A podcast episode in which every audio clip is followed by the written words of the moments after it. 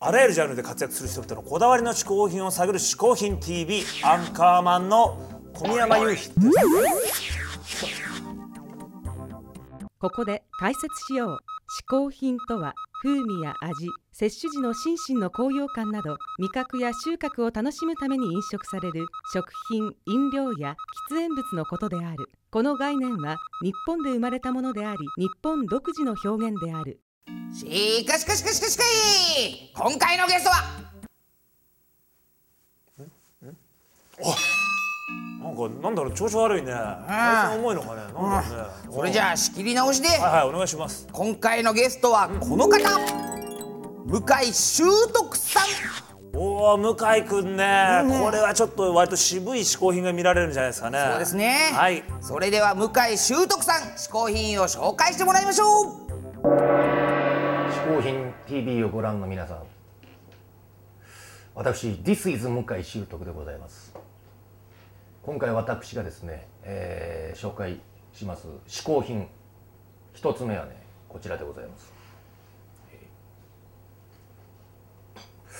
はいはいはいはい来たこれねチューハイチューハイですチューハイ作りましょうお酒のあの種類いっぱいありますけどもねチューハイ美味しいですね。レモンサワーじゃないですよ。チューハイ。でチューハイをねこれ作ろうね。あのーこういうねちょっと大きめのこのグラスでやるのがいいですね。で使う焼酎はですねチューハイって何か分かりますか？あの焼酎の炭酸割りです。言ってみればチューハイ。えーこの金宮焼酎っていうのが一番いいね、うん、あのー金宮焼酎をねこうドボドボドボとこう入れますわね。えーでまあ炭酸水をねこう、うん入れますわね。入れますわね、うん。これ炭酸効いてる方がやっぱいいですよね。シュワーってきますからね。こうきました。でそのレモンをねこのデカめに切ったレモンをやっぱり入れた方がいいよね。2つぐらい入れるかもしれない。もしかしたら。こうね。でこう氷もねこのグラスに、えーフルで、えー入れた方がいいですね。これチューハイです。これチューハイがねあー非常に爽やかですね。あのー金宮焼酎っていうのはこれその岐阜のブランドなんですけどもちょっとサトウキビで、ねあの原材料がサトウキビでちょっとねほのかに甘みがあるんですよね。かといってそんなにそのすごく主張するような焼酎の味ではなく非常にこういう炭酸水とかとのねあの兼ね合いがねいいんです。だからその酎ハイ作る時よくこの金宮焼酎で作るんですけどもあのあの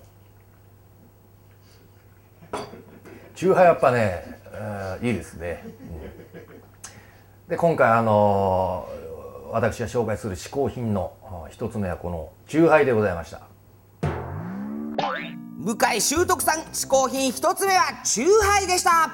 いやあのねシンプルなレモンと炭酸水っていうあの組み合わせがいいね。もういかにも酒飲みって感じでいいよね。ねえというわけでですねこの我が嗜好品 TV がおすすめするこの季節花粉症対策にもぴったりなチューハイをご紹介したいと思います。名付けてしそチューハイ。さあまずはですね鍋に水を入れて大量のしそを投入してください。沸騰させて15分ほど煮出してください。火を止めてしその葉を取り出す。砂糖を入れて冷まします。そして焼酎炭酸水に出来上がったジュースを混ぜて出来上がりどう？うわー来た来た来た来た。でこちらがしそチューハイうん。あーいいね。これは花粉症にも効くと思う。聞くんだぜひね皆さん作ってみてくださいよ、ね皆さんもぜひ試してください。同じことよ。嗜好品クッキングでした。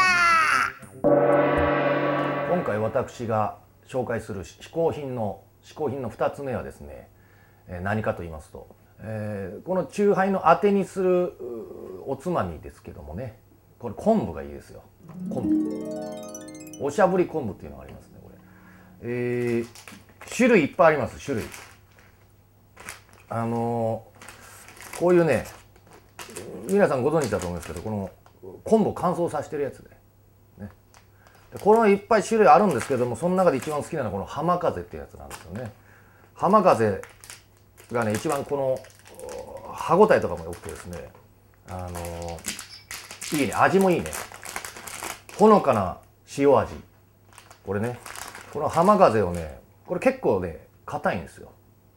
柔らかいやつもあるんですけどもこれ硬いんですよ。だから、うん、おしゃぶりがいがあるんですよね、うん、これこれポリポリするの、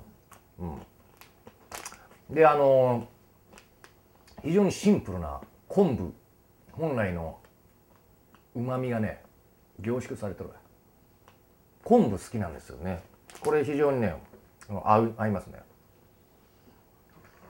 うん。あの断るごとに私これおしゃぶってますね。で昆布はあの好きであのもこういうものも昆布で言ったらこういうものもね私好きですねこれね。ちょっとこれね。ラウラウス昆布ですこれ。これ王様です昆布の。キングオブ昆布ラウスこれでね私ね出汁を取りましてあの鍋とかをね、えー作るんです。よく作るんです。鍋をねいい出汁が出ますね。もうこの出汁だけ食べたい。ずっと出汁をこう吸収していきたいっていうね。吸収していきたいですよね。このね昆布をね、えー紹介しました。私の、えー、2つ目に紹介する嗜好品は昆布でございます。これ出しとります。向井修徳さん二つ目の嗜好品は昆布でした。いや実はね向井君ねほうほう。僕と同い年なのよ。あそうなだのからやっぱなんかこう酒とつまみのなんかあれが分かるね。なるほどね。感じが。もう30代中盤以上って感じするもん。するする、というわけでですねここで小宮山雄飛がおすすめする、この組み合わせで飲もう。ベスト3これ聞きたい。さあまずはですね3位、はいはい。これはねロースカツで日本酒え合うんですか？これはねあのね池波正太郎先生がやってたんですけども、うんうん。ロースカツとんかつ屋に行ってね、はいはい。ロースカツ頼んで塩で食べながら日本酒飲むんだって。おおこれでその後に締めで串カツでご飯を食べる。串カツでご飯？だからまずはロースカツで塩で日本酒いくっていうのはこれは池波先生流だと。おお良さそう。これはちょっとやってほしいなと、うん。そして第2位はほいほい。ピータンでビールなるほど。これはねなんとなくぼ合いそう。これ僕発見したんですけど、はいはい。ピータンを食べて、うん。口の中にはあのピータンの黄身の部分をもううわーって味を満充満させるわけ、それをビールで流し込むとビールが甘く感じる。うわあ甘ビール。甘く感じるわけこれ。めちゃくちゃ美味しいんでぜひやってほしいなと。やります。さあそれでは栄えある第1位ですけども1位。酒茶漬け。酒。ああまさかこれはねまさかまさか。実はですねあの古今亭新庄師匠がはいはいはいはい。本当に酒飲みでね、んうん。天丼を頼むでしょ、はいはい。でよく天丼にお茶をかけて天茶っていうのを作るんですけどなるほどなるほど。あの古今亭新庄さんはねそこに酒をぶっかけてた酒ぶっかけ。酒をぶっかけ。てこれが本当の酒茶漬けだって言ってこう食べてたんだで僕もこれ実際にやってみたんですけど、うんうん。激まずです。これは笑えるわ。もんじゃない。酒のお茶漬けだからねダメなんだ。ダメだけどまあ酒飲みももう行くとこまで行くとそのくらいそのご飯に酒ぶっかけて食べちゃうというね。なるほどね。まあそこまで極めたいもんですなと。もう早速試してみたいと思います。ぜひ皆さん試してください